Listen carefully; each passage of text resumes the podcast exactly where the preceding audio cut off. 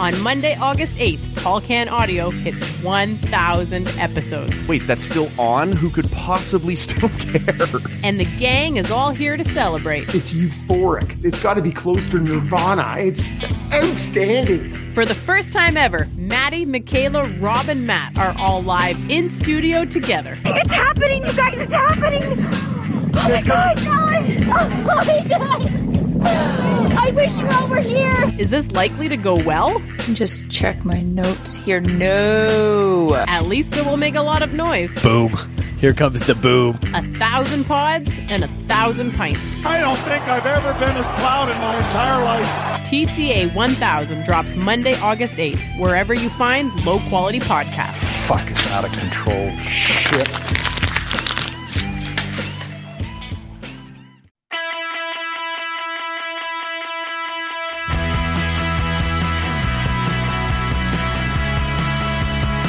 TCA studio in beautiful Bytown, Canada, this is Tall Can Audio, Canada's number one craft beer fueled sports show.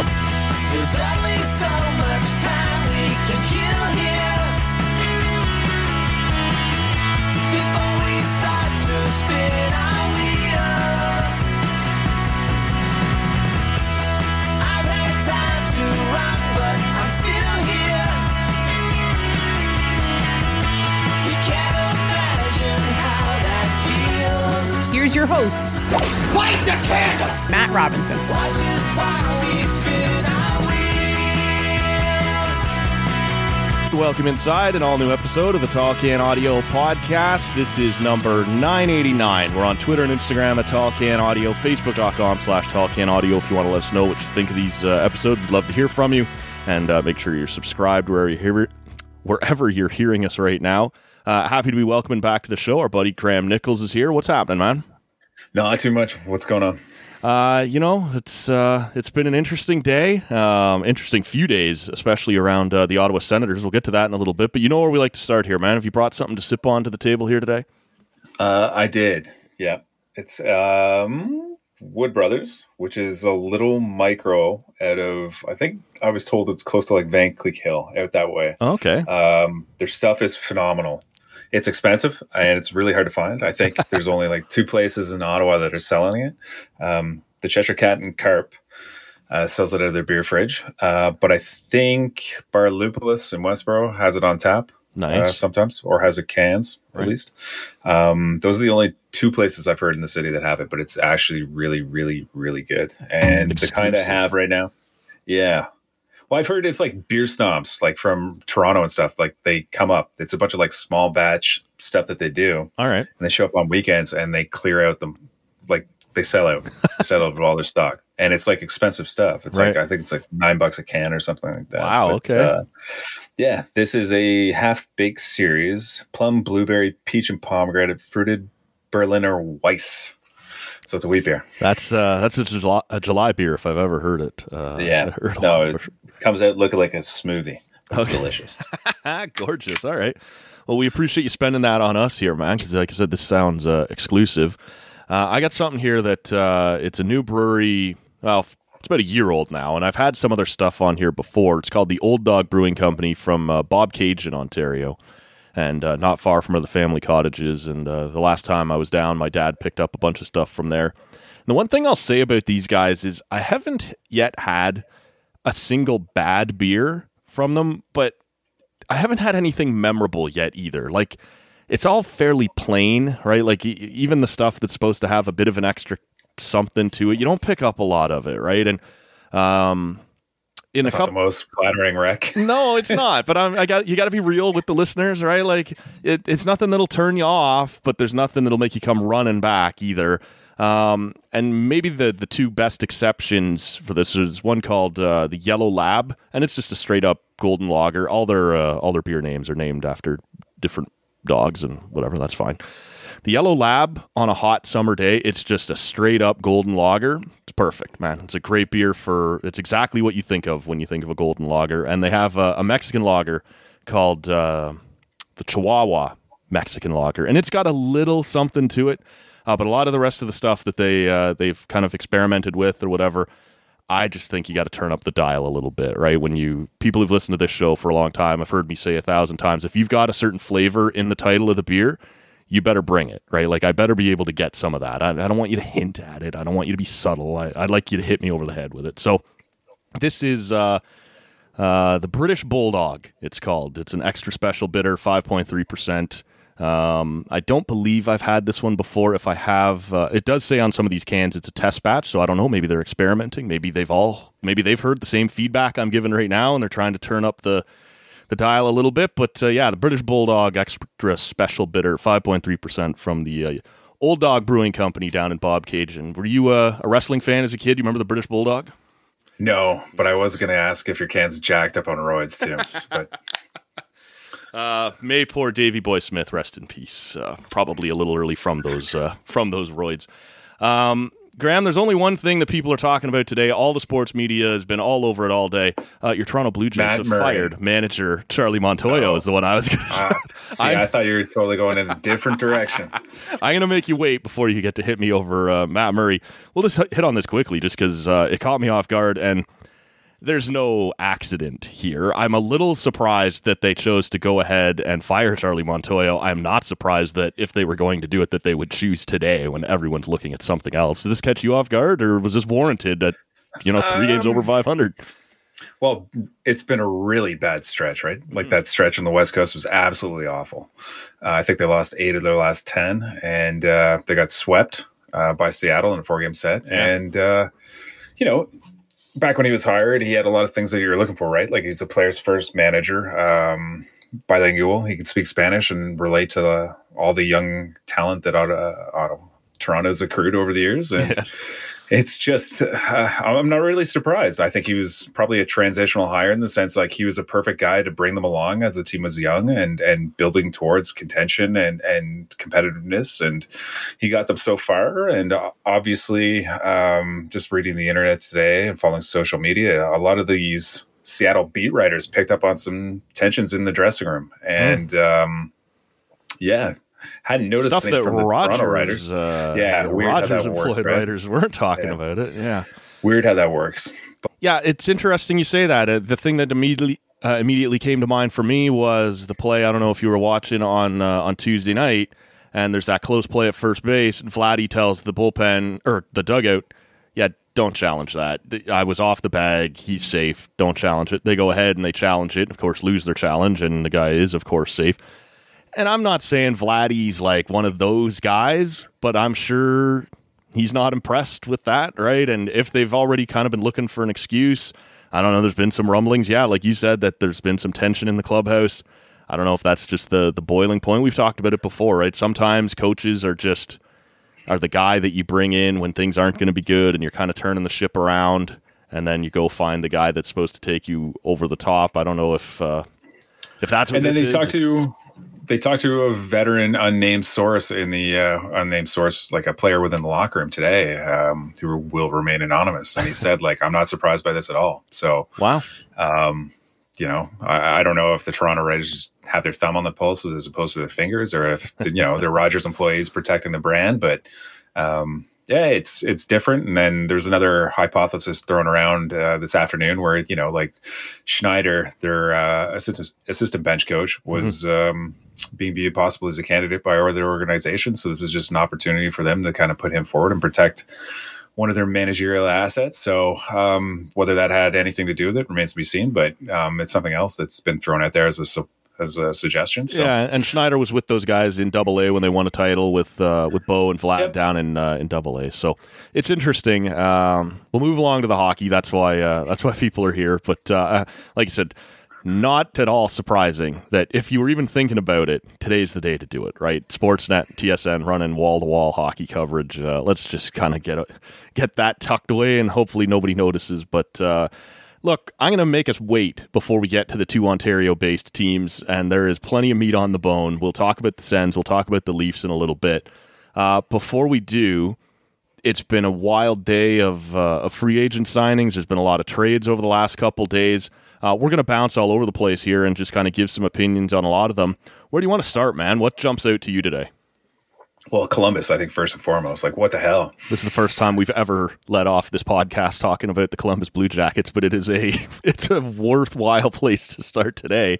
Uh, Like it starts early this afternoon, right? It's like Erik Gudbranson, four years, four million AAV. And you're like, I'm "Ah, looking at this Bobby so Quincy CBJ." tweet. I'm just like, this is a fake account. Like, there's absolutely no way in 2022. Like, this is like some who retweeted this nonsense in my timeline. And Yeah. no, that's actually Bob McKenzie. And then you're like, what is happening? Because like he looked washed. Like he looked absolutely washed in his season here in Ottawa, like Right. two years ago.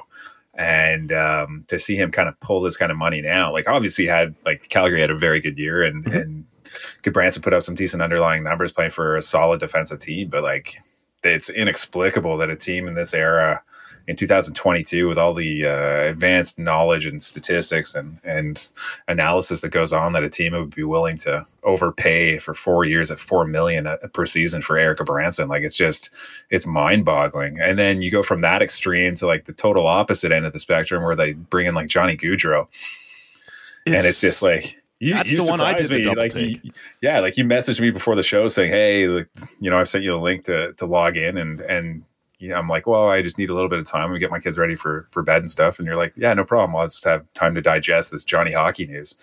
In Col- I'm like, "What? What? Are, what are you talking about?" You're like, "Johnny Gaudreau to Columbus." Yeah. I'm just like, "What the hell?"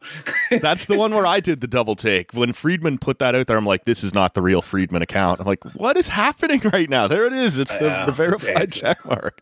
Jarmo Yeah. Kekalainen is not a dumb general manager either. And, you know, when he does the, like you said, the four times four on, uh, on Gudbranson earlier in the day, you're like, I don't know what you're thinking right now. And then you turn around and do something awesome later in the, you go ahead and totally redeem yourself, right? Uh, so do you think like do you think like looking at these moves is like a function of a lot of these teams that are you know a lot of these big market teams that we're looking around the league and, and seeing you know like the rangers leafs uh, flyers pittsburgh vegas whatever um, they're all pressed up uh, up against the cap ceiling I and a lot of the you know a lot of teams at the bottom of the standings aren't necessarily going to fork over that money so if like a mid-tier team comes along and has the cap space maybe like we're just in a different era where but then why not just stay in money's Calgary? really tight i i don't know it's a better Good question. team. Like it, it, by all accounts. So this uh, this deal in Columbus is going to pay uh, Johnny Gaudreau apparently nine point seven million dollars over seven years. Calgary offered him eight years at over ten million. He's leaving like fifteen to seventeen million dollars. Now we can talk about taxes. I don't know how things work in Ohio and whatever else. Oh, I saw that. Uh, I saw that online today too, and it's not even that significant. It's like a, it's it's really close. It's Okay. surprisingly close, actually. So uh, yeah, like uh, I get the idea. I think we all understood or assumed he's coming home, right? It's going to be Jersey, it's going to be Philly, it's going to be one of the New York teams. He's going to be in the general area. I guess certainly Ohio is closer than Alberta, um, but. uh, In terms of leaving money on the table and stuff, like New Jersey had more money to spend um, than Columbus gave them, and by all accounts, were ready to do so. And I don't know about you, man, but I'd much rather be in New Jersey taking passes from Jack Hughes for the next seven or eight years than in Columbus taking them from uh, Jack Roslovic and Boone Jenner. I like I don't know what that looks like. It's such an Uh, odd. in move. fairness to Columbus, though, like they do have some nice prospects, right? Like Kent Johnson's supposed to be a good Yeah. playmaker. They got Cole Sillinger, who had a really good rookie season. Um, they do have pieces, right? yeah, Um, but yeah, I, I don't think some of those pieces are necessarily at the level um, uh, that New Jersey's young guys are. But um, their blue line's got some nice pieces as well. So it's it's interesting that they would you know like pivot off Seth Jones last year and, and get out from underneath that, bring in some nice pieces when they traded him to Chicago. But yeah, to pivot right away and go to Johnny Gaudreau with another expensive long term deal, uh, it's interesting. And it's just I don't know, it's a, it's a different dynamic, and I don't think it's bad for the league when you see like No, teams like. Columbus getting into the market, or even Ottawa with Claude Giroux, right? Like Yep. it's it's kind of refreshing to see teams take shots and kind of give that money out. Get and their we'll see guy how it plays out. yeah, no, it's true. And like you said, whether or not Patrik Laine is back in in Columbus will be a huge thing there on how this is gonna gonna pan out for that team. I, I'm sort of left with you know it was fairly well understood. I think that he was gonna go to Philly. There was reports that he had been texting some of his buddies in Philly that he was coming home. And they end up paying like they're paying ten million dollars now to Tony DeAngelo and Rasmus Ristolainen, and they won't attach a sweetener to JVR to get him out of the way. Like Philly had this if they wanted it, and they it seems like they just I don't know. I, I was sure it was going to be Philly or New Jersey, New Jersey, man, and I, I'm very surprised this is where this has ended up. I love it. Yeah, no, I, I'm getting that. I love it. Uh, let's talk about Carolina a little bit because they just uh, later in the day they made a couple of trades today. Actually, early on they get uh, uh, Brent Burns from San Jose. Uh, I guess about thirty percent retained, so his eight million some odd dollars comes down to five and a bit uh, to go to Carolina, and then they pick up Max Pacioretty from Vegas, literally for nothing. And we can talk about Vegas a little bit and, and how they've managed assets here and what they traded away, you know, to get Tatar and then turned, you know, Tatar into and then turned Pacioretty into. And that hasn't been great. But Carolina's been interesting because they've been a very good team for a long time. But last year they only had one guy in the top 50 in league scoring. And, you know, Max Pacioretty, he's getting up there a little bit, but he might give them another game breaker. I kind of like what they did today. And and getting Brent Burns, even at his age, down to like a $5 million cap hit for the next couple years. I don't know. That seems like a team that can manage that, and and you manage to remove Tony DeAngelo from your locker room, which is probably also worth something. Yeah, there's, there's something to be said. Like I don't think much of DeAngelo, um, and just in terms of what he's what he's had to say in recent years, Yeah. and politics and everything else, and you know just everything that he's about. But you know, like they brought him in as a one year project, and then they essentially after the the Rangers bought him out, they bring him in on a one year deal, kind of a show me deal. Um, they they're an excellent franchise, well coached team, uh, and they turned him into a commodity, and they flipped it immediately. Mhm. Um, so I don't know, like you can, you, there's something to be said, I think, about you know the risks of bringing a character like that. Well, did they flip him, or did he leave as UFA? Uh, well, they, he got bought out, right? Yeah, but they brought him right. in. They brought him in, and then they, they immediately flipped him on a one year deal, right? Right, right, So, and to recoup the assets that they did for him after just one season, like essentially what they got um, from Philadelphia was almost like, uh, equivalent to what Ottawa got, uh, or what Ottawa had to give up to uh, get Alex DeBrincat minus the first round pick. Like it's it's it's it's savvy management in, in that sense, but I mean, obviously there are risks involved with the character, but sure. It, Carolina's always been one of those franchises over the last like 10 years that, that people are like, okay, this is, this is starting to become a really, really well-run organization. And I think it all starts with Eric Tulsky. Sure does. Um, and it, you know, whether it's the draft picks or the free agents or the people that they're targeting and bringing in, like bringing in Max Pacioretty on one-year deal, um, where they don't have to give up anything literally to get him, uh, speaks volumes. And I think it speaks volumes about Vegas's asset management. Like you said earlier, like they press themselves up against the cap ceiling and now they're tight to it and they're trying to get out from underneath bad de- bad deals and, and bad trades that they made where they've given up a ton ton of prospect uh, capital to get these guys and then it Just, just just the guys they've had out. to let leave for nothing. Like you got nothing for Pacioretty, you got nothing for Nate Schmidt, you got nothing for Marc Andre Fleury. Like, and Yeah, and unfortunately, Mark Stone's back is an issue as well, right? Like Yep. they committed a lot of dollars in terms of these guys, and it just hasn't worked out, unfortunately. But they've had some, you know, in saying that they've had some very good teams that had some kick of the cans. But you know, as a young franchise that came in in uh, 2018, like they didn't have pro, they didn't have a prospect system at that time. You know, like they, they only had a like that one draft, and then they slowly built up their system, and now they've emptied it. So I, I gotta tell you, isn't that deep right now. I got to tell you though, I like how aggressive they've been. I like that my young franchise is in on literally everybody. And yeah, this today has not been a banner day when you can now trace back all the assets you've lost to get this done. But instead of coming in as like a weak sister who's going to be bad for a while and whatever, you have set this franchise up by building some buzz and being successful for a while. That, yeah, maybe now you will kind of end up, and I don't think they're going to be a bad team here next year or anything, but the things that might have happened to you as an expansion franchise are now going to happen to you five or six years in after you've had a chance to get that excitement in the market and show those fans some success might be a better model than just being terrible and having everyone look at you when you first arrive and go, "Yeah, not interested." Right? It's an, it's just a different approach.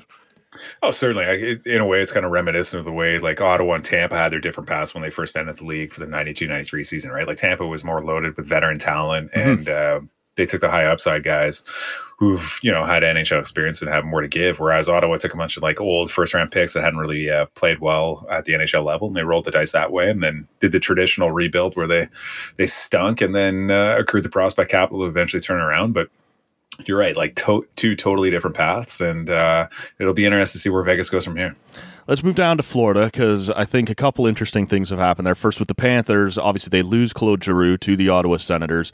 Uh, they also lose Mason Marchment, and uh, they're bringing in a couple of Staal brothers. We'll see what that's going to look like. Uh, Marc Staal, I believe, on a seven hundred fifty thousand dollar contract. Eric on a PTO.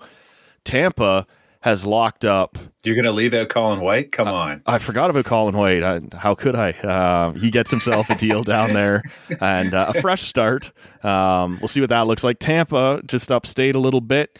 They locked up basically the rest of their core for as long as it was possible to lock them up. Um, Cirelli gets six and change. Um, Sergachev, Sergachev up was at- big one. Yeah, eight point five, and I believe uh, Cernak gets five and change. All of them times eight years. Um, it's risky, but at the same time, we are only apparently two years away from the big cap bump, right? So eight times 8.5 for Sergachev to me looks like an overpay. You're talking about the next five years, Cale Makar is making nine million. Um, but it, in theory, once the cap starts moving again, this doesn't look as bad. Uh, take a stab at whichever Florida team you want first, and and what you thought of what happened down there today. Um, not really surprised by like Florida's Florida's off season so far. It's been it's been pretty quiet. They're pressed up against the cap a little bit too, right? Yeah. Um, Colin White, I think, is a good depth grab. Um, as kind of like a one one year kind of prove prove it deal, right? I, you know, like I've I've said this before on your podcast, looking back at his tenure in Ottawa, and like to me, even though the offensive numbers aren't really that strong for a guy who's drafted in the mid middle of the first round um, years ago. He's just he's turned himself into a good defensive player, and it's I think it, if he gets the opportunity to play that similar kind of role in Florida, uh, he should thrive. It's a good defensive team, and um, they're a fast skating team, and there should be many opportunities for him down there to, just to turn his career around. But Out of that Canadian spotlight too. Yeah, maybe that's part of it too. And you know, just while you're trying to with injuries yourself a little, right? Yeah, And- and he he's just been unlucky in terms of the injuries that he's sustained and stuff. So I, I think it's a perfect landing, soft landing spot for him to try and um, build some value to his uh, build some value to his career, and he wouldn't be the first person to go to Florida and do that, right? so true. Um, Tampa, you know, uh, you're right. I think the cap expanding in two years is going to be a huge thing for them. Um, but they're losing good players, right? Like Ondrej Palat. Um, he's priced out just based off the guys that they re-signed today. Um, and he was a valuable piece that's, you know, been a part of all their Stanley Cup runs these past few years. And As we sit here now, Um, still available out there. yeah, but and you know, you look at the roster now, and they have a bunch of guys like hitting UFA status next year too. So they're going to lose some pieces, but um, it's an interesting team. They're always competitive. They're always in it. Uh, Vasilevskiy is going to keep them in in games, and you know they still have a ton of firepower up front. But you know they they've re-signed a lot of guys to the core who are you know hitting that magical age of thirty, where guys start to go in a decline a little bit, and you'll start to see diminished returns on the investments that they've made into these guys. But um, they've also got many of the best years of these guys, and look at the success that they've had. Yeah. So it's it's you know when you've had as much success as they've had over the years, it's it's tough just to say to these guys once they're once they're you know in their late twenties, sorry guys, you're you're done. We're going to start flipping you and bringing some young talent and rebuild this thing. Like that's just not to that's not realistic and it's not going to happen. It is uh, the other two guys. I, I think there's a chance, even though at 24, Sergachev is likely approaching what he's going to be. There's still a chance for a little growth there, and maybe that one's not terrible for a top four D long term. The other ones, like I love Anthony Cirelli, former Oshawa General, um, but six and a half million for what he does, you know, defensively. Yeah you know, I don't know if the offensive numbers are going to be there to justify that. Now, if he gets back to what he was a year or two ago, you know, maybe he was sort of on track to be a little more productive, but he's sort of kind of fallen into that defensive uh, role. Now, I'm not sure his numbers are totally going to make you love 6.5 million. Cernak, again, also at five and a half, is a really good defense only defenseman, right? And that's a lot of money for both of those guys, man. I, I don't know how you feel about those cap hits, but to me, I can live with Sergachev. Both of the other two maybe feel just a tad high. Yeah, and you could even throw Nick Paul into that too, right? Like he's coming in at like three point one five. Uh, seven on years. on a- yeah, don't give those guys deal. seven years. I just I don't. you know. I, I really like Nick Paul, Yeah. but like that's that's really expensive over Yeah. the long haul. Agreed. Uh, why don't we go up to Detroit, where Steve Yzerman has given Um, Andrew Copp. Uh, the one that I always think back to, man, and Steve Yzerman would have had a front row seat to this when Marty Lapointe was just killing it as a third, second line kind of center for for Detroit, and he leaves and he goes to Boston where he's going to be their number one center, and they give him five million bucks, which was huge money at the time. And oh no, I'm not a number one center. It turns out. This is what Andrew Copp looks like to me when he's not particularly well sheltered. And I know Dylan Larkin will still be the number one center in Detroit, but Copp as a third line center, or even in New York where he was sort of the second line center, but the weight there was actually being carried by Panarin on that line. I feel like this is an awful lot of money and term to be giving Andrew Copp by the Red Wings. But at the same time, Yzerman is one of those guys where you're like, he probably knows what he's doing. I, I'm not really sure how to feel about this one. He's never had 40 points in his. Oh, I guess I should Just say that. one. Sorry. Just one 40 point one season. He's had a 39 point season and he's had his 40 point season this year. But Yeah. yeah. you're right. Like, you know, he's not the youngest player in the league anymore. You know, like he's 28 years old. Uh, his best years probably just happened in the last like two or three years. Yeah. And, you know, you're talking about. Well, I, I, you know what? In saying the forty point thing, like he's played a lot of shortened seasons, right? With the with the uh, That's COVID true, yeah. shortened seasons and stuff. So he, like he's put up some twenty. He would have been on pace for like a twenty goal, forty plus point season uh, with Winnipeg, and then this past year he, he fared quite well.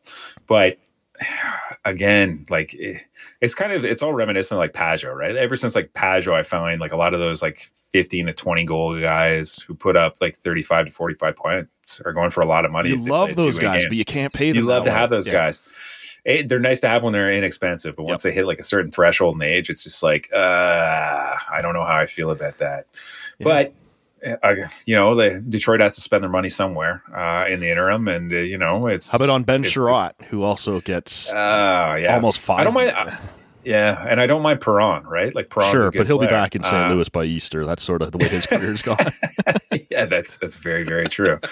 but yeah, but at least his at least his deal was a short term deal Yes. at 34 years of age, right? Like a two year deal, like that's not prohibitively uh, expensive for those two years. So yeah, the Chiarot deal I don't really understand as well. Like a 31 years old, four years, 4.75. It's, It's terrible. It's a lot of it's it's a lot of money again for a guy whose underlying numbers aren't very strong. But you know, like he had the he had the Stanley Cup run with Montreal, and then you know, he played on a good Florida Panthers team last year for a bit. And he's kind of built a reputation as a guy that you can depend upon in your top four to be like a um, a tough, rugged, stand up guy. You can throw some weight around and stuff. But um, it seems like teams this offseason are overpaying for that. Like you look back at the Gudbranson, you look back at Chiarot, and if teams feel that they have to fill a need, though they're they're willing to spend the money for it because they have to spend the money somewhere.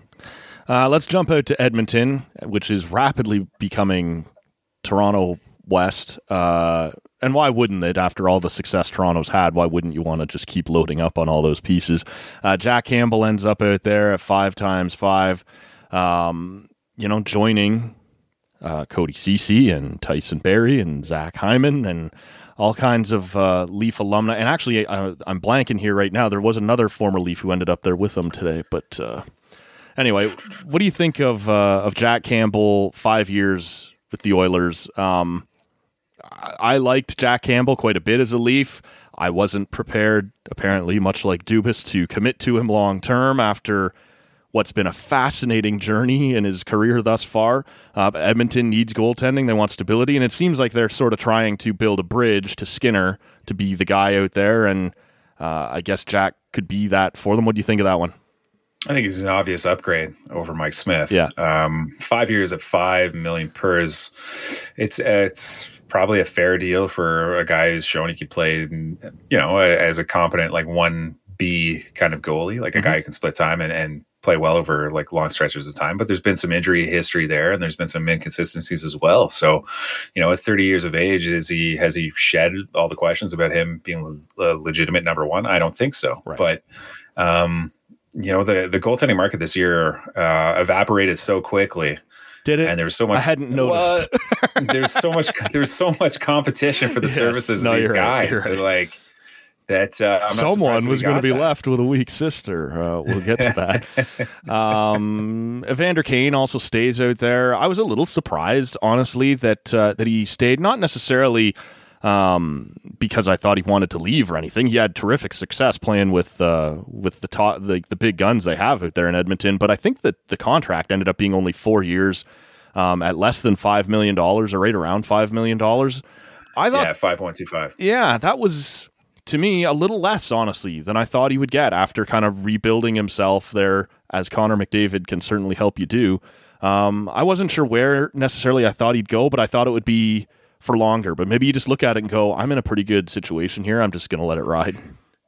Yeah, definitely. And, you know, I don't think it gets better than playing the wing for Connor McDavid. Um, and I think, you know, I don't think with Evander Kane, it's ever a question of his ability or production levels. No. I think it's just a matter of is this the guy? Is this guy the right fit in our room? And I think a lot of teams around the league, even if he was available, wouldn't touch him. Right. And uh, right or wrong, um, he, he was comfortable in Edmonton, and he's in a good spot alongside McDavid. So if the money's close to what you think it is, and and Ken Holland just turned around and said, "Hey, this is what we're going to give you.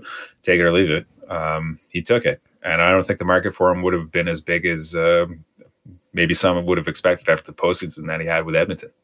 Yeah, it's true, and you know, once you're Ed, the Oilers in this spot, you're like, we're already sort of through the looking glass. We've done it. We've taken the heat for bringing him in here. Uh, only they know what he was like in the locker room. Um, to everyone else, he's an unknown. In Edmonton, you're sort of like, eh, it wasn't that bad. Like for what he's bringing to us, maybe it's it's worth it. So uh, there's something there. The uh, the champs out in Colorado, they've held on to some pieces. Val Nichushkin gets locked up super long term. Uh, they gave him eight years times, I think it was about six million, six point one million dollars. And uh, also, Josh Manson is going to be returning. As we sit here now, Burakovsky has left for Seattle, and Kadri remains unsigned. I can't imagine after locking up those other guys that he's going to be able to go back there. Um, but they've done an okay job hanging on to a couple of pieces there. Are those the ones that you would have chosen?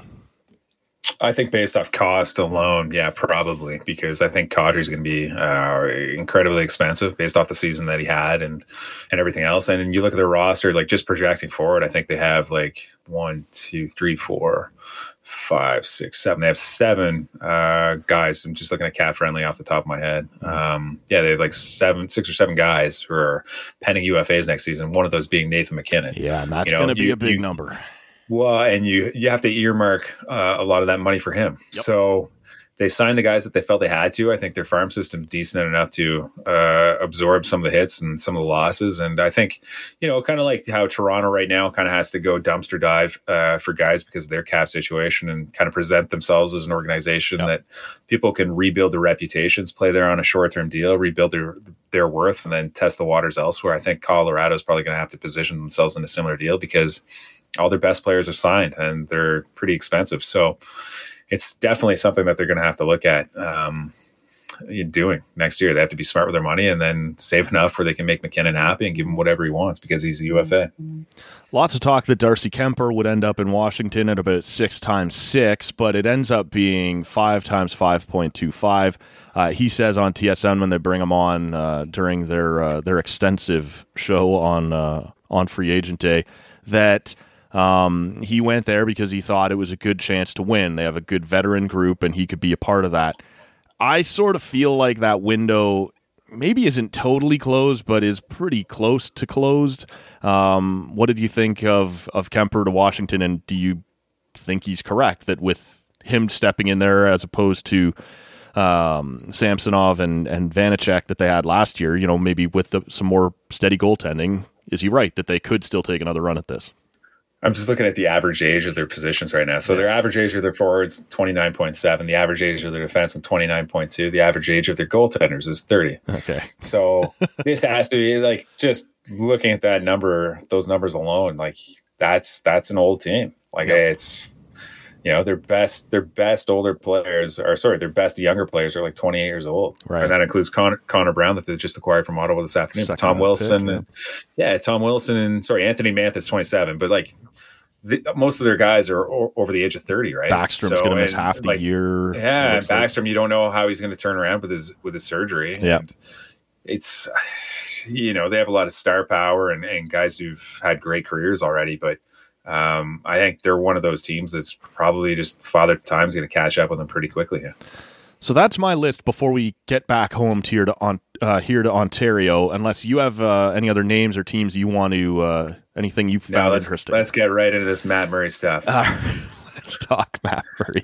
Uh, Matt Murray d- gets dealt to uh, the Toronto Maple Leafs with with just 25% retained by the uh, Ottawa Senators, which is a, a nice little coup for uh, for Pierre Dorion, who, quite honestly, after taking a merciless beating on this podcast over the last several years, uh, has had a very nice, at least week or so here in uh, in getting some things done. Uh, he sends a third and a seventh round pick, God love him, to our uh, Toronto Maple Leafs, and um, it's not good, man. I'm not confident in this. I don't like this. They've also the Leafs today also signed Ilya Samsonov. So that's your tandem going into next year. I actually at 1.8 million dollars think Samsonov is a reasonable gamble, but not when you're already taking a giant gamble on Matt Murray. Uh, you wrote a great piece on this deal the other day. We'll share that in the in the show notes. What do you make of this deal from from both sides of it? What is Toronto getting, and what has Ottawa managed to get the hell out from underneath? I it's curious because I I'm not really sure because like you know y- if you just look historically at what the Leafs have done over the years, like they are a group that marries the analytical with the eye test like very well. Like they tend to they tend to hit on the guys that they bring in as position players, but for whatever reason, when it comes to goaltenders, they've just haven't had a ton of luck. And I think you know like Kyle Dubas has deservedly taken some heat for the goaltenders that he's brought in over the years. And I think like you know Jack, Jack Campbell was a fine uh, low low cost acquisition that they brought in, and he had success for them. But you know after the Petr Mrazek experiment failed uh, miserably last season. Um, You went I'm to just someone riskier surprised. for a million more dollars. I, I am. I'm, I'm really surprised. And Yeah. I think, you know, the, the reasons why they brought Matt Murray in are similar to the reasons why Ottawa acquired Matt Murray in the first place. He's still relatively young. He has had uh, championship pedigree. Like he was a part of those two Stanley Cup winners in Pittsburgh in his first two years in the league. And I, I totally understand that. But at the same time, you know, he, you look at his recent history and he has not been good. I think he's had one good season in the last four years. And, you know, there was that nine game sample from January to February last season where his save percentage was like 950. But That's what you want to bet You your know? job on. That's nine. but you look at the broad you look at the broader sample of like the last four years and you're like, okay, this guy can't stay healthy and he can't play effectively. So Is that the bigger to- risk for the Leafs? Is that he's like if he's healthy, like the Leafs. I, I was looking at this earlier. The Leafs went something like twenty one nine and zero in during a stretch from January first on, where they were getting eight eighty five goaltending. They're a mm. good team who can keep their head above water. I believe Matt Murray's capable of giving them better than 885 if he's healthy, right? Like is to me the health seems as big of a risk as anything. You know, maybe they can find something in his game. I'm getting tired of hearing the defenders of this trade say that Dubas and and Keefe know him. They don't know him. They knew him like a very long time ago and the guy's had some he's been through some shit since then. yeah, well, he's actually won. Yes, unlike unlike anyone Sorry, that else. was, that was too easy. I, I get it. Just, you're going to leave a hanging Um, fastball out yeah. there. I get it. Yeah. no, but like I, I understand why they they'd be interested. Um, I just am watching him though, and, and this is just getting beyond the injuries and stuff. And I've said this before on your show. Um, he's not the most athletic of goalies, but and he's slight of frame. And you know, like last year, he came into camp uh, 15 pounds heavier, the best shape of his career, and uh, he started okay. He wasn't necessarily that great, and then he got hurt. Right. And then he came back and he was okay. And then he finally got on a heater in January to February, and then he got hurt again. And you know, even when I think, even when he was going well, and it's just the way he plays to me never really inspires confidence. It's just like the glove hand isn't that great. The pucks just seem to hit him. Like his Right. positioning will be fine, and then pucks just find him. And I don't know if that's just a function of him playing the angles well, reading play as well, or or what have you. It just seems like it's not as skillful as as others at the position seem to make it seem. And I don't know if it's just luck or or just he's just relying totally on his technical ability or what have you. It's just it just to me never inspired confidence. Like I always felt like the wheels of the wagon were going to fall off at some point, and teams to figure them out. But um, now I, Let's- we don't really have to worry about that. That's your problem right That is my problem. Absolutely. Um, let's assume, and it's a hell of an assumption. Let's assume both of Toronto's new goaltenders stay healthy for the entire season. Which one of them plays more games? Oh, well, obviously the hot hand, right? Um, and I right. think that. So who's I think that playing- be? I think playing in Toronto is going to help both those guys. Um, and I think that's kind of the attitude that Toronto has is that they play uh, such a puck dominant uh, system that they should be able to shelter these guys. They just need these guys to, you know, stop the ones that they should stop, not necessarily stop them all, but stop the ones that they should and give and give them a chance to uh, give them a chance to win every night. But um, you know, like when Samsonov became available after Washington uh, refused to qualify him uh, as an RFA, I thought, hey, maybe that's a guy that Ottawa should target for the same reasons that Toronto ultimately wound, wound up signing him. But Ottawa brought in Cam Talbot instead, and Samsonov went to the Leafs. But um, you know, I think it's a great opportunity for Samsonov to be motivated after Washington uh, refused to qualify him, and and uh, he could walk away with a job in, in Toronto, and I wouldn't be surprised if he did.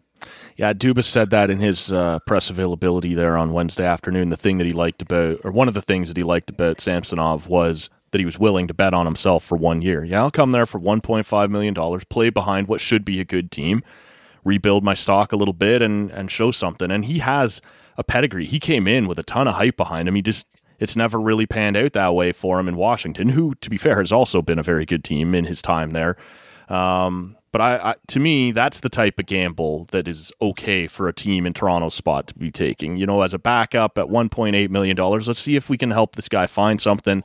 We know there's a bunch of talent there.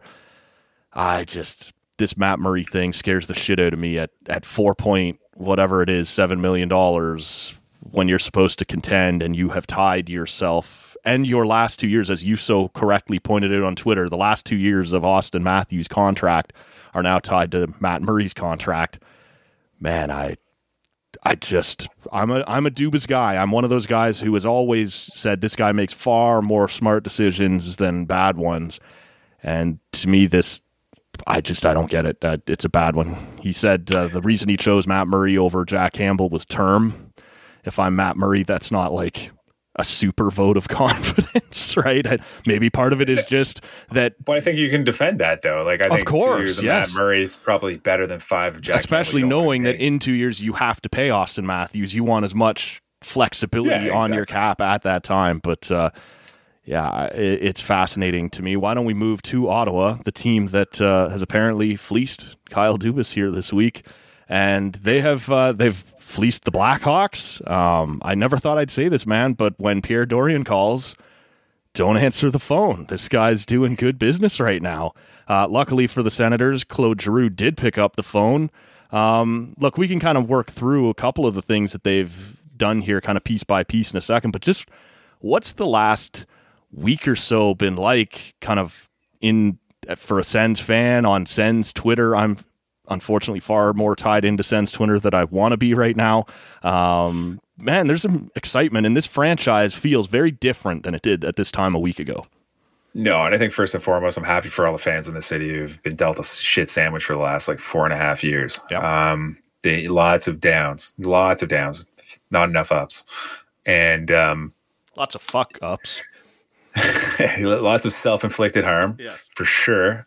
Um, but it's fun. It actually feels like there's a sense of normalcy that's kind of like been restored to the organization a little bit. And I'm not going to get into the reasons why, uh, but they're pretty obvious. Yep. And you know, um, I've always kind of maintained that Pierre Dorion's best deals historically have been the ones where he's getting out from ba- under bad contracts, and you know, and some of these are again self-inflicted harm, like deals that he signed himself. But you know, being able to get out from guys like Dadonov, Matt Murray, um, and others, like it's just been it, it's it's those have been I think his best deals to this point.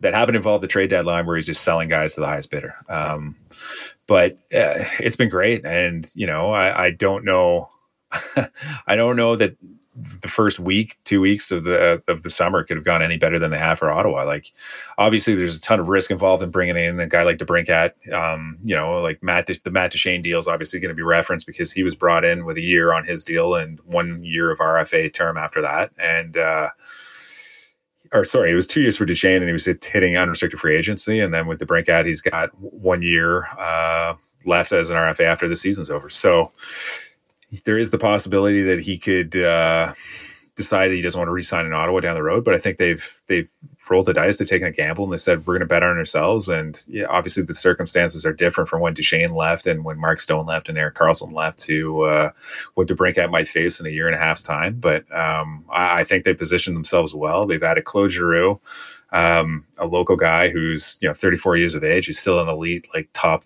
two way guy in the league. And I think he brings a dynamic that they just lack in the top six right now. And he brings a lot of veteran leadership and pedigree. And he's played internationally and he's been an NHL All Star. He's been a Hart Trophy finalist.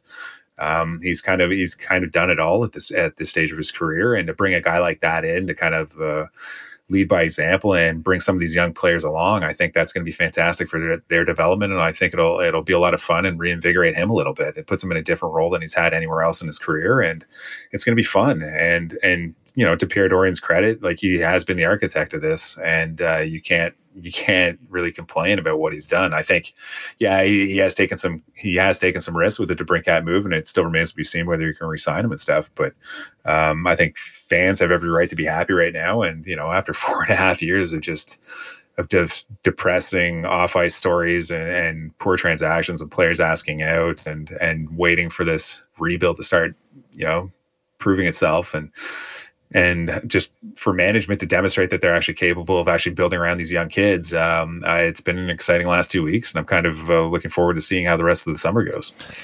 Yeah, it's it's been man. Uh, what was it? Thursday morning before the draft, we thought Ottawa was trading that seventh overall pick with Matt Murray to Buffalo, and to turn around later in the same day and use that pick to go get Alex DeBrincat. And I know Pierre said in his, his press conference after the trade that, you know, we would have still had Buffalo's 16th. We would have sweetened it. We still would have gotten the DeBrincat thing done.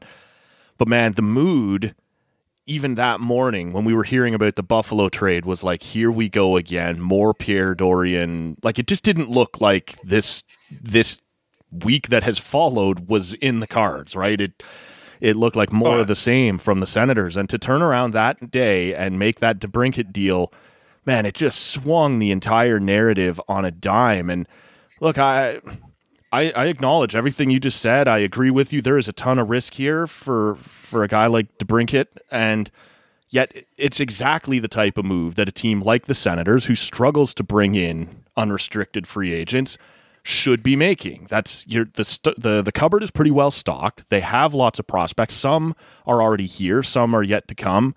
Um, you can afford to spend the seventh overall pick on a 24 year old 40 goal scorer. And instead of going out and trying to lure him to Ottawa as a free agent and it's the unknown and I don't think I want to be bothered. No, I went out, I got him, I brought him here, and for two years we're going to show him what we're building. He's going to be here with. You know whether this is a factor or not. His, there's an American click here, right, with uh, Norris and Tkachuk and um, Sanderson coming, and uh, you know whether that makes him more comfortable or not. I think to have him in the house for two years and go, look, this is going in the right direction, and it's a absolutely a worthwhile gamble, and it's one that I'm I was a little surprised to see them make, and but man, Pierre Dorion deserves credit for taking it. And maybe today's Johnny Gaudreau uh, contract signing with Columbus kind of foreshadows like, hey, maybe a lot of the big players that you think might be interested in service down the road won't have the have the money to sign them. Yeah. So maybe maybe Ottawa becomes just more desirable uh, by proxy. But you know, it, it's they're taking a shot. They've drastically improved the top six. Obviously, the roster still has its holes, right? Like I think everybody's looking at the blue line saying, okay, Pierre, you've got the top six done. Fantastic top six now, what are you going to do to address the back end? Because you know you have Artem Zub on a one-year deal. Mm-hmm. He's about to hit unrestricted free agency at the end of the year. You have Nikita Zaitsev, who everybody knows the organization is trying to ditch.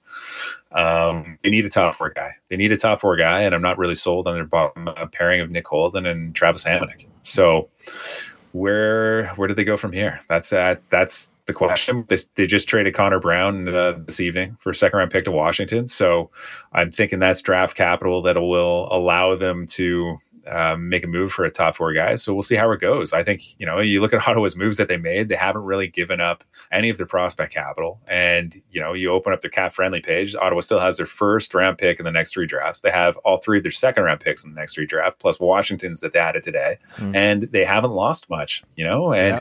you know you you mentioned the deal that fell through with Buffalo, and uh, naturally you're thinking, oh God, that's what it's going to take to get Matt Murray. That's what it's going to take to get Matt Murray off the books. He's only on a two year deal, and Ottawa could probably just Don't worry, teeth and we'll fleece Like, the dummies down the highway. and then you see the actual return that Toronto got to take on Matt Murray, and you're like, damn, Yeah. that I'm glad that Buffalo deal fell Yeah. through. Matt Murray saved uh, by flexing that no trade clause. Uh, saved the Senators here, and uh, look, it's yeah, the, uh, I saw good tweet. It was whatever the last save Matt Murray ever made for the Senators was uh, was the Buffalo trade that wasn't.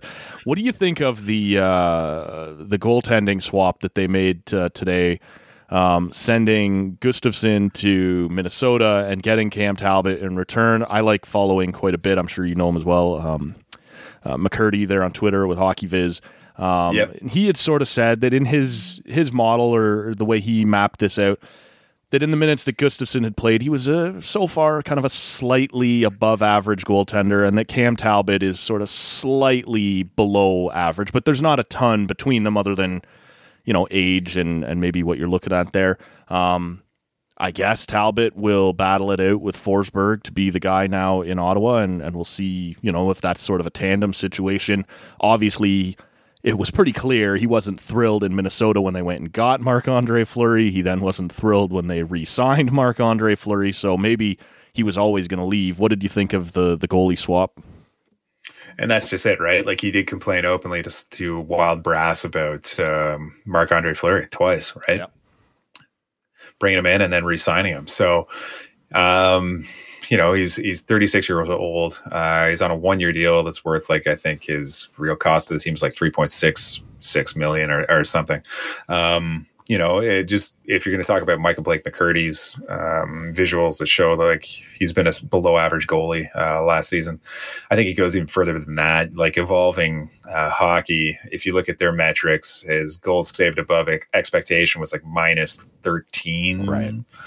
Six nine, I believe, last season. So, like, you look at the goalies in the league, that was like the fifth worst mark in the league. And you know, Cam Talbot's had a lot of success. He's had a lot of good seasons, but he's also really old. And I think, you know, if his if you're talking about a guy who's at five on five, is his goal saved above expectation uh, rating is is a negative for the last four seasons. I think it's fair to assume that he's a diminishing asset, and um, I'm not expecting him to come in and blow the blow the roof off this place and be a stand-up goalie uh, moving forward. But I think he's a known commodity. Um, Is he the uh, backup, you that- think?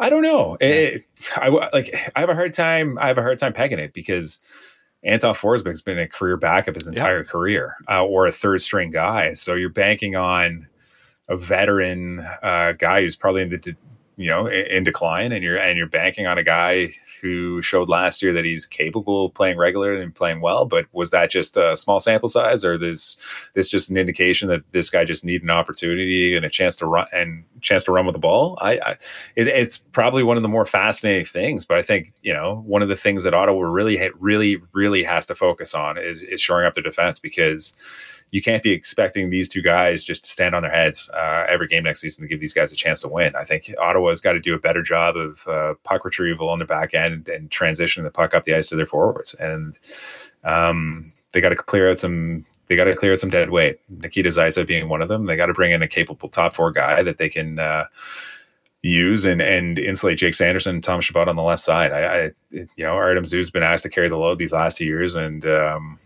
I don't know if it's more ice time or whatever. But last year he he kind of had a, a down year from his first year, and if they can insulate him a little bit and then bring in a legitimate guy just to give him a breather and take a lot of that pressure off, I think it would help the team remarkably. What do you suppose then the point of this trade was? Because Gustavsson is obviously also significantly younger. Um, is it just straight up that management liked Talbot better and the veteran leadership and wanted a little more, you know, what they deemed to be stability there, and and you and I just disagree with them, or was there something else to it? Like I, I, still I don't really understand what the motivation to make this deal was for Ottawa. I just think they want a veteran who can push Forsberg. It's just they believe that Talbot's a more reliable insulator at this point in time, and I, I think it's just as simple as that. I think Gustavsson's 24 years old. Uh, you know, he's had a number of years under his belt um, at the AHL level, and then last year like looking back, I really like Gustavsson. I think like he showed some athleticism. He showed some technical ability while he was here. He just last year, he just because of his contract, his two way contract, he never really got an opportunity at the beginning of the season. He was just a guy that they could send to the minors right away and then rely on their two veteran guys. Right. And then once a guy got injured, they called him up, and then he didn't play that regularly. And when he did, he just played inconsistently, and he just couldn't seem to get. He just couldn't seem to get the playing time and regularity that he did the previous season, and and he was just kind of the, the third guy in the picture. And it, it, wasn't really fair to his development. It was kind of a lost year for him. And uh, you know like bill guerin the general manager in minnesota has familiarity based off his time in pittsburgh right, uh, yeah. when they dra- when they drafted gustavsson. So it makes sense for him to be interested in him as a, as a potential young goaltender with upside that they can um, hopefully shelter with their good defensive team in minnesota. So to me, it makes sense for Minnesota to target him. Uh, obviously, they have some. So I think they, I believe they have Jesper Wallstedt in their system too, don't yep, they? That's right. Yep. So, like, it, it's not a bad roll of the dice. Like, you're rolling this dice on him being maybe he has a great season for Minnesota, and he's another asset that they can, can flip for something else that they need, and then they have Wallstedt come in and take his spot. But um, not a bad, not a bad gamble for him. And then uh, obviously it clears up a lot of uh, cap space for Minnesota, who desperately needed it. Yeah. So it could be a win for both teams. So it was interesting today when we watched the uh, the press conference there. Claude Giroux walking up onto uh, the dais or whatever you want to call it to uh, to have his introductory presser, and it just had this vibe to it, man. That I don't know, and I want to ask you like how far back we have to go to see a guy and you're right he's 34 but he is not a he's not 38 he's not 34 and washed up. He's he's still a very good player. Um, you know the things he could teach some of these young senator centers on face-offs after practice and the all situations that he's going to be able to play for them. It was interesting to watch that press conference and and this guy step on stage who who brings it and he's still you know at the tail end of it but still in his prime. How far back do you have to go as a Senators fan to remember a presser like that, or even like bigger, where you go, you know, DeBrincat coming in as well. Um, when is the last time that Ottawa had kind of a, a stretch like this and added impact guys like this, kind of in quick succession? I don't know that it, they ever have, to be honest with you. I think like you probably have to go to like Dany Heatley um, maybe being introduced after the lockout. Right. Um, when they traded like Marian Hossa, I remember like there were people like lined up outside the CTC to meet him and, and sign autographs. And, and that was your what Hossa have you. came in, so there was some big big names. Yeah, there. so there were, there was some moves around that time, but um, that was that was probably it. And I like you, you know if you want more recent than that, like Sergei Gonchar was probably like their next yeah most recent solid get. But I mean, he, like he was Russian, he wasn't like a an outspoken or or. Uh, it was a character that you could comfortably put in front of a mic and then Right. you know sell them sell them to the fans of the media. So I think like you look at like what Claude Giroux represents not only as a as an on ice talent, but what he means to the organization as an off ice guy that they can market to people in Gatineau or market to the fans who've become apathetic or you know a little despondent with the way things have been run recently. And all of a sudden, like people are excited again. Yeah. Like this is a chance to like you know like now they have a bunch of, not only young kids but like marketable marketable stars that they can uh, take the ball and run with. And, you know, he might relish that as a guy who, you know, he doesn't have to worry about the limelight of being a captain or a leader uh, who's represented with a letter on the ice when he plays. But he's a guy you can make a lot of inroads in the community and hopefully build this market a little bit more and regain some of the fans that they've uh, that they've lost over the years. I saw at least one uh, tweet today that included a screen cap of someone who bought season tickets because of the uh, the Claude Giroux signing. I'm sure there was more than one, but one that I saw on my Twitter feed. It's it's big, man. It's a different vibe. It's a different feeling. I'm getting text messages from my you know Ottawa friends who don't seem to realize I don't really want to share their excitement. Um, but I'm happy for them, right? I'm happy they're happy. Uh, this is big, man. And I, I guess, you know, maybe one of the best places to kind of end this or, or wind this down. The last time you were on, we talked about the, the th- over 30 point gap between the Sens and the last playoff spot and whether or not it was possible to make that up in one off season. And I will admit, I did not see this off season coming, and I don't believe they're done. I do believe they'll go find somebody to, you know help stabilize that blue line. How big of a name remains to be seen. Um, is this? And it's an unfair question to frame it. Is this 30 points better? But is when you look at this roster right now, is this a roster that when you look at the rest of the division, you can envision going, yeah, you know what, they're going to be right there, or is there still other things to do? I still think uh, I still think that there's a, a, few other things left to do. Just uh, they need to add to their defense, and I think like they need to make this more than just like a one year flash in the pan. Like you know they got to solidify like Artem Zub's role uh, moving forward. They have to sign another top four guy. Um, DeBrincat's contract is going to be something that they're going to have to be worried about.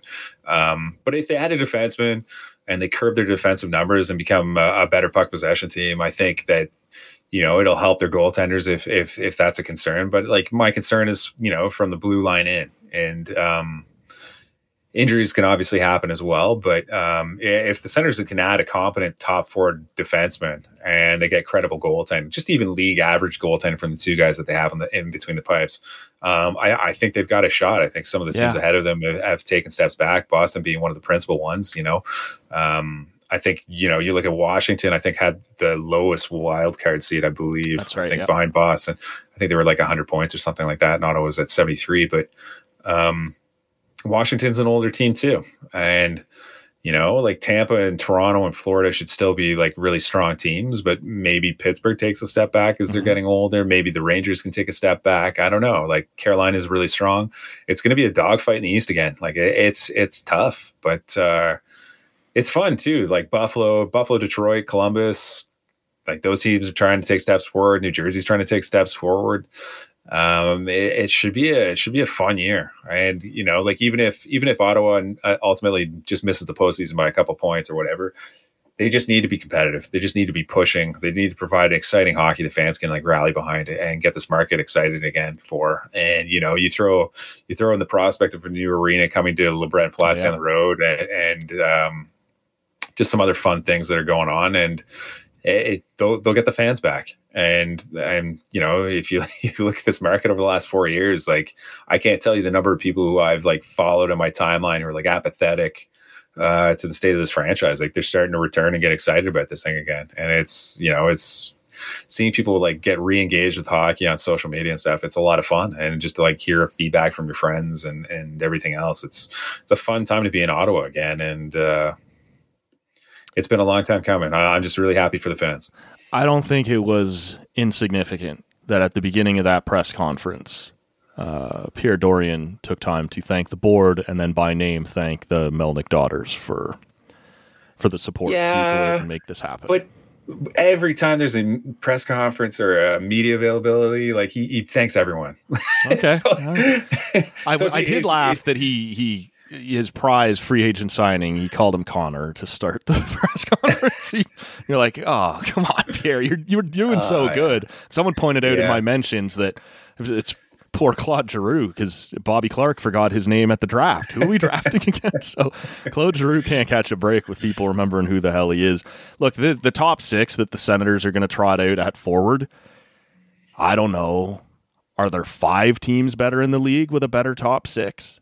Like it, it's a good looking group, right? And and that's going to be Shane Pinto, probably a third line center. So you still have uh, they traded away Connor Brown, but Formenton looks like he'll still be around. Like I don't know the.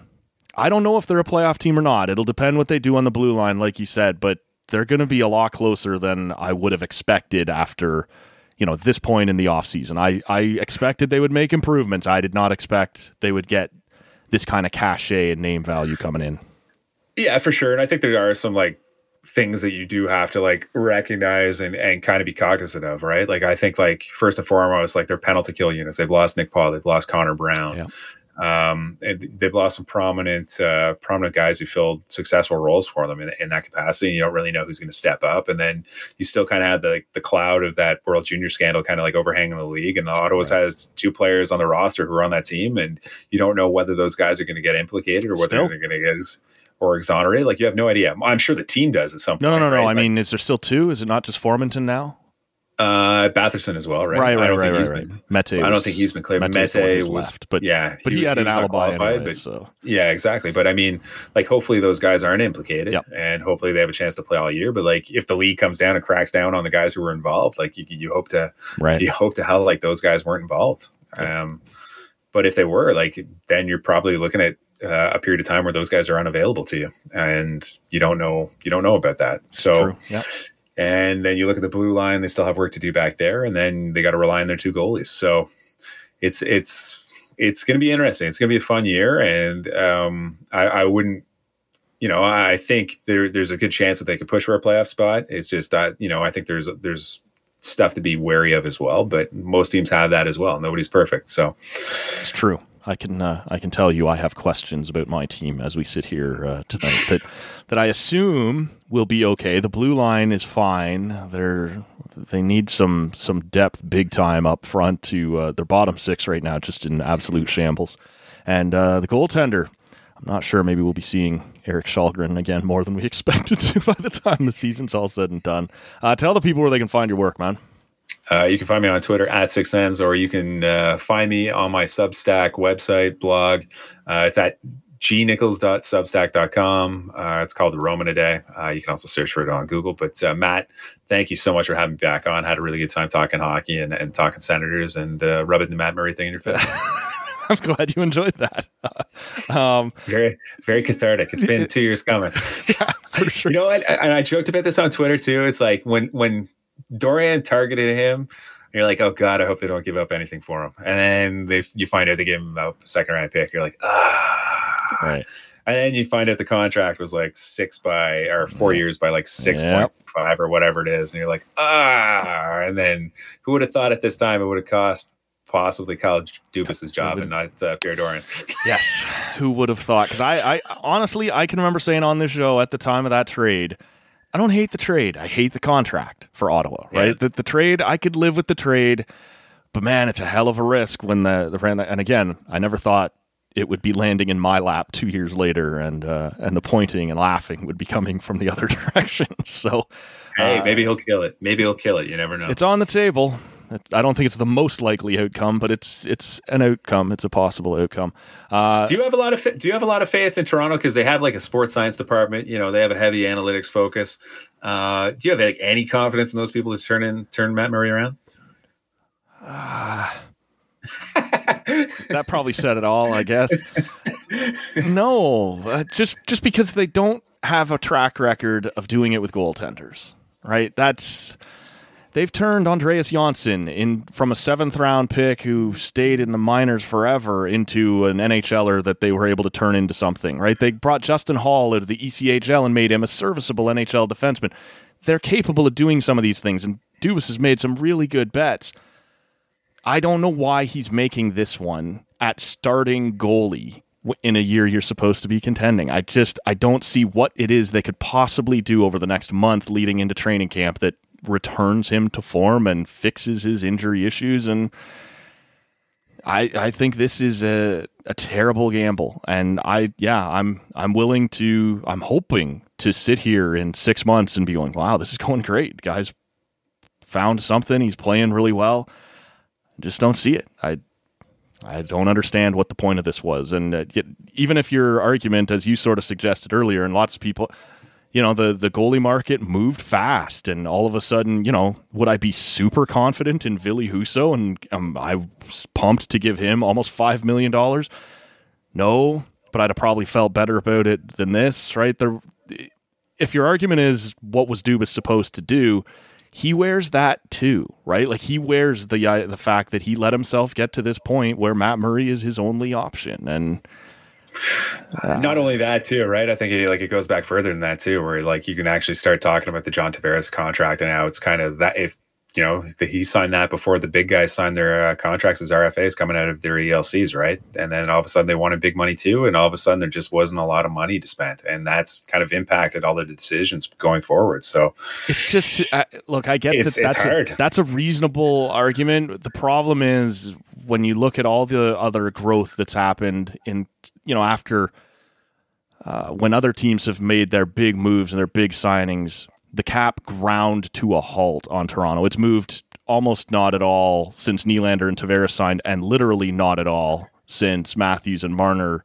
signed. And look, Dubas is a it's a gamble that the cap is going to continue to go up. It was a reasonably safe one. The cap has always gone up. He couldn't have predicted this. And so he lost that gamble. That's still on him, but that was a completely unforeseen. If the cap had continued to rise the way that it had been and would still be, right, with the new TV deals and the expansion team and everything else, you know, Tavares, you'd still look at it and go, man, that's a big contract, but it wouldn't be the focal point, I don't think, that it has become around Toronto.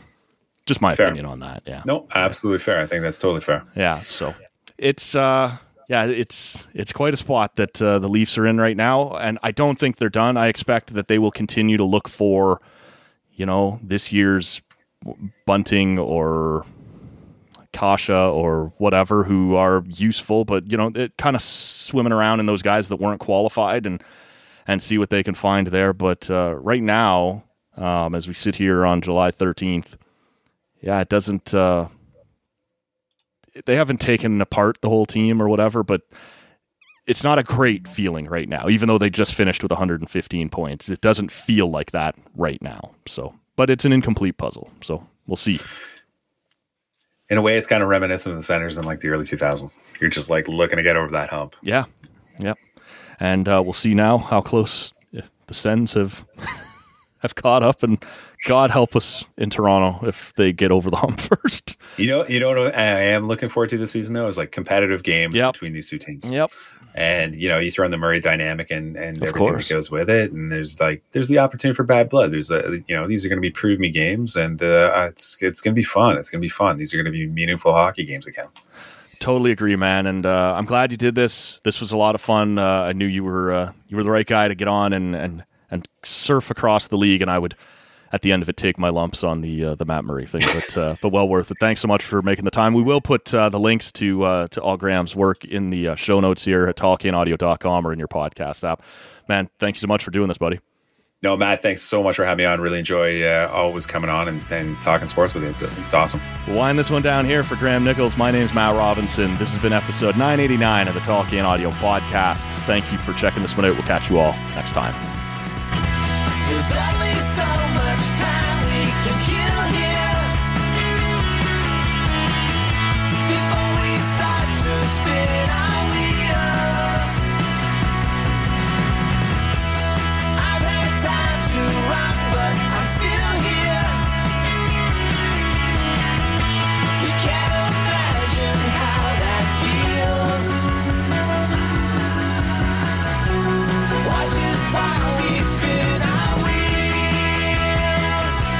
Thanks for listening. Make sure to subscribe to Tall Can Audio on your favorite podcast app and find us on social media at Tall Can Audio.